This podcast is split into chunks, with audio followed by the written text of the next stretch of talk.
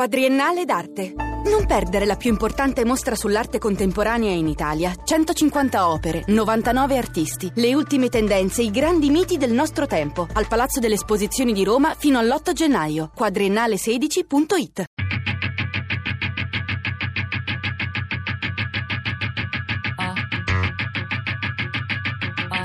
Tre soldi.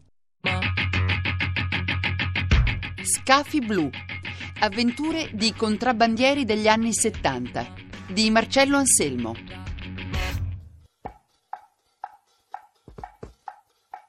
Il contrabbando di sigarette durante gli anni 70 era una sorta di filibusta commerciale, una logistica integrata che aveva comparti e ruoli estremamente definiti e complessi.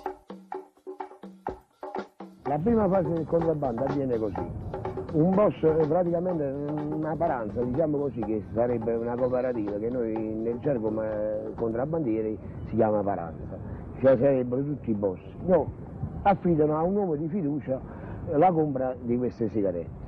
E allora questo si interessa di comprare la merce e di spedirla. Praticamente come, che cosa fa? Compra le sigarette e cerca i mezzi di trovare una, una nave grande. Sarebbe la famosa mamma che può incaricare anche 30.000 casse di sigarette alle 20 alle 30.000 casse di sigarette e a sua volta li mette in barca e nello stesso tempo spedisce eh, un telex via radio ai boss che la nave è in cammino verso l'Italia praticamente. Arriva a questa nave, arriva a 100, 150, 200 miglia dalla, dalle coste italiane e avverta il famoso papà sarebbe una nave più piccola che può imbarcare 4-5 mila casse di sigarette appositivamente per evitare che la mamma viene sequestrata, che sarebbe la nave che porta le 20.000 casse di sigarette, che viene sequestrata, loro gli conviene metterla a bordo al famoso papà che è più piccolo e perdono 4-5.000 casse di sigarette. Poi a sua volta si mette in, a 60-70 miglia questo papà e chiama a terra i, i padroni. E in questo istante inizia un'altra fase, sarebbe quella dei famosi motoscopi Blade per un ponderato. Dacci, dacci la strada, dacci la strada, cambio! Positivo, positivo, guarda con becco trimmo noi a rete, trimmo noi a rete, dacci la strada! Sei un uomo che lavorava con la radio e ti dava indicazioni a te. Esci per esempio a 120 gradi nord-est e tu facevi 120 gradi nord e trovavi la nave. Lui ti curava. Non scendere per esempio per Punta Campanella, non scendere per Punta Imperatore, guardi che c'è il pappagallo perché lui ascoltava, perché pure se parlavano criptato, che la finanza, il ponte radio teneva un, una scheda, la metteva e ti sentiva chiaro. E ti avvisava, diceva, non scendere, vai per tornare annunziata e vieni terra a terra, oppure vai per Procida, oppure fermati, non ti muovere, aspetta due ore, tu pensi che c'era noi, questo ponte radio chiamavano Domenica Inn, perché si sapeva quando si usciva e non si sapeva quando tornavi, perché ti dava le soste, però non si perdeva. Che lui ti dava le soste. Pa- fermo, sei ritirato per pagarlo a tutta velocità, scendete a terra e tu scendevi a terra a tutta velocità. Il Mar Mediterraneo era lo spazio acqueo delle scorribande della flotta che mascherava le proprie rotte dietro una cortina fumogena alimentata da vere e proprie nazioni contrabbandiere che attraversavano frontiere dall'est all'ovest del mondo della geografia che ha caratterizzato il secolo breve.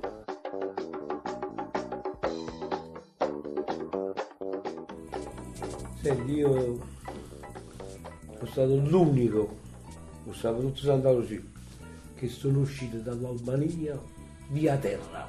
Là non potevo uscire. Poi ho fatto l'acqua le bottiglie di acqua fatte benzina e venne una barca piccola fuori dal porto di Durazzo. Mi chiama WHF, era Michele Tribunò. Mi chiama, dice Michele, hanno sparato a Gaetano. Gaetano era il proprietario della barca dove io stavo sopra. Senti Maronna mia, ma quando arrivo buono sarebbe, quando mandano i soldi a Svizzera, a Svizzera nel porto stesso, c'era una cosa dove tu ti potevi, ma non mai fuori, non potevi uscire, perché si pigliavano passaporti tutte cose.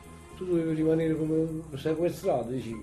La merce viene su navi quasi sempre greche o panamensi che sono partite dalla Jugoslavia, dall'Albania, dalla Turchia, dalla Grecia, eccetera. La merce si paga in dollari in questi paesi e quindi bisogna tener conto che attraverso queste navi passa anche il, il commercio in dollari paesi, di alcuni paesi dell'est. Ma Napoli resta un punto di transito, diciamo, della merce? Non sempre di transito, perché molta parte si smercia a Napoli, in Campania e a Roma. Nelle nazioni dove si carica, sempre qui nel Mediterraneo, ci sta l'Albania, che si può caricare è la Bulgaria, nei paesi, diciamo, i famosi paesi comunisti. Dall'America vanno in Olanda e vanno in Bulgaria. Diciamo, non so, in Bulgaria lo Stato bulgaro compra una nave di sigarette? Sì, direttamente dall'America e la fa scaricare nei suoi depositi. Nei porti? Nei porti bulgari, cioè sì o Burgas o Varna, mm. i due porti principali della Bulgaria. Gli armatori sono greci perché le navi sono greche, c'è anche qualche italiano, ma penso che sempre solo altre bandiere, mai con nome proprio. Ecco, ma che garanzia ci sta da parte di chi acquista un carico che quel carico poi venga portato esattamente in quel posto? La garanzia su mare non esiste, cioè i bidoni stanno all'ordine dei giorni.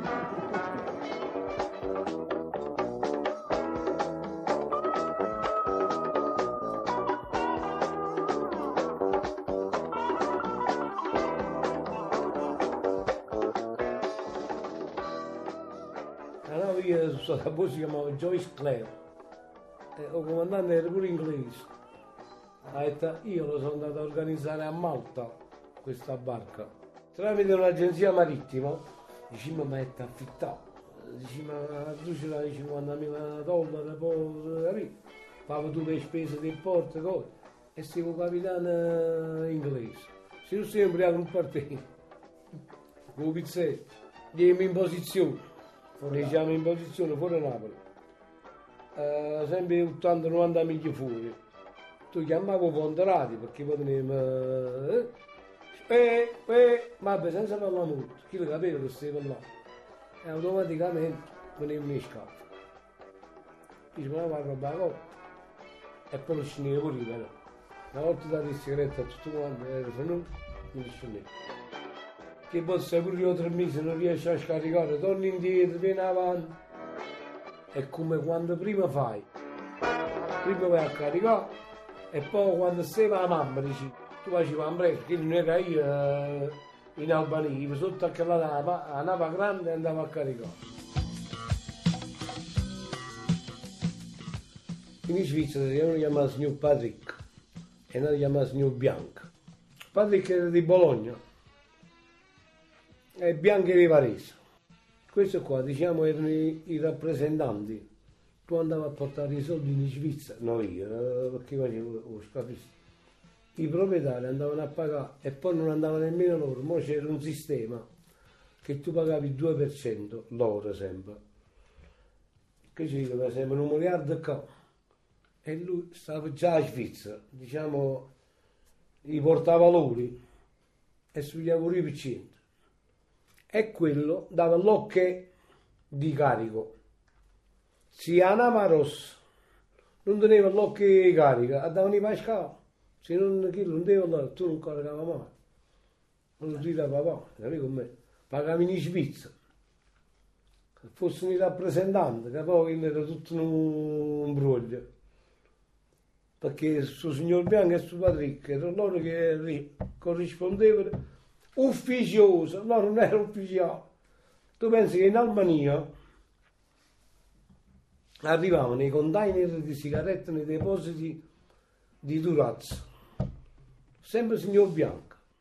E tu, se uno chiama signor Antonio che parlava italiano in questo posto, perché lo so, allora, dal, dalla Svizzera, chi lo mandava?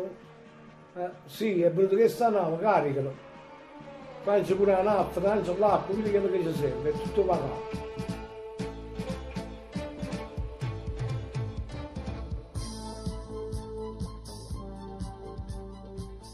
Poi è durata per fino all'80, no, fino all'83-84.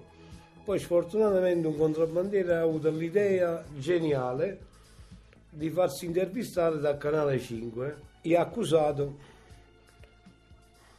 al colonnello Mammone della Guardia di Finanza, che era un mancione, che questa era una bugia. E il giorno dopo si sono presentati i finanzieri e hanno sequestrato tutti i scafi. E diciamo che al 70% è finito il contrabbando in questo, in questo frangente. E poi ci siamo trasferiti sulla costa pugliese.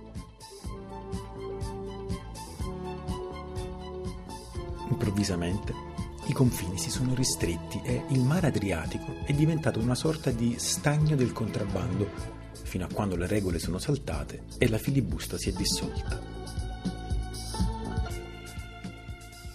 E si andava a caricare direttamente sotto la mamma che usciva dall'Albania. Pensi che il comandante per castigarci andò a scoprire una, una legge eh, del 1800 nella navigazione che diceva così qualsiasi bat, eh, battello con bandiera italiana si accosta a un altro battello con bandiera straniera quello diventava italiano.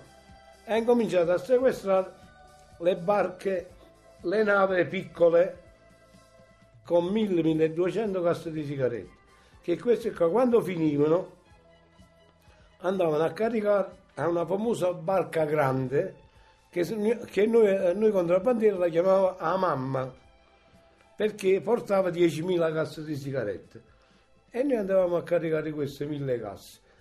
Quando ha incominciato a stare questo, queste barche che portavano 1.200-1.500 casse massimo facevano il giro dello stretto di Messina, si andava direttamente in Albania, che diciamo era consentito però non ufficiale ufficiose era consentito che tu entravi a Durazzo e andavi a caricare. Noi non potevamo nemmeno telefonare in Italia, dovevamo solo telefonare in Grecia agli armatori. Per avere notizie telefonavamo in Grecia, l'armatore telefonava a Napoli e poi chiamavamo volta per avere notizie. Era un abuso che faceva questo qua, Antonio, che era essere responsabile del governo, non sempre d'accordo con i ministri, e faceva arrivare i container in questo porto. E chi da là diceva andavano i Pascali, lancia, andiamo a bordo, andiamo a cosa, e arrivavano i camion di bilica e noi caricavamo.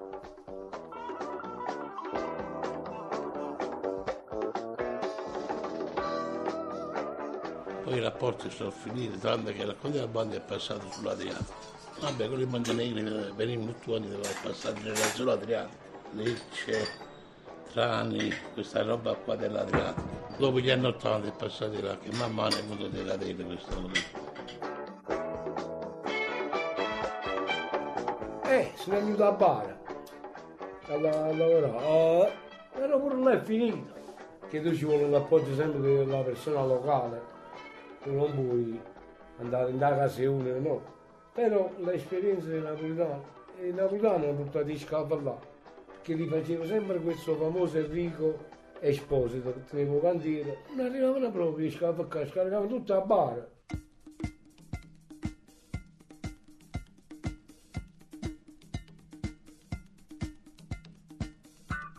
L'ultima generazione contrabbandiera non era vera contrabbandiera, era gente che veniva dai bassi punti, proprio da, da marciapiede che contrabbando, chi faceva il contrabbando sapeva quando perdeva e quando vinceva. Quando perdeva alzava le mani e se ne andava. Aveva la generazione che a volte la finanza l'ha vista, è stata una persona di qua, abbandoni e vai, scappa, ti devi più verbale. Ma quelli là poi non volevano perdere, ecco perché si è distrutto, hanno distrutto a bar, non tra loro. Cascivano con quelle, quelle camionette, che fiero annanzi.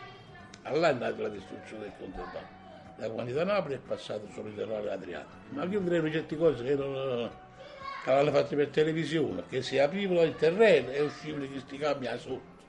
Cioè questi, come si chiamano, no, i jeep. I, i jeeponi che tenevano che li fieri all'anzi. Scafi blu. Avventure di contrabbandieri degli anni 70 di Marcello Anselmo. Podcast su tresoldi.rai.it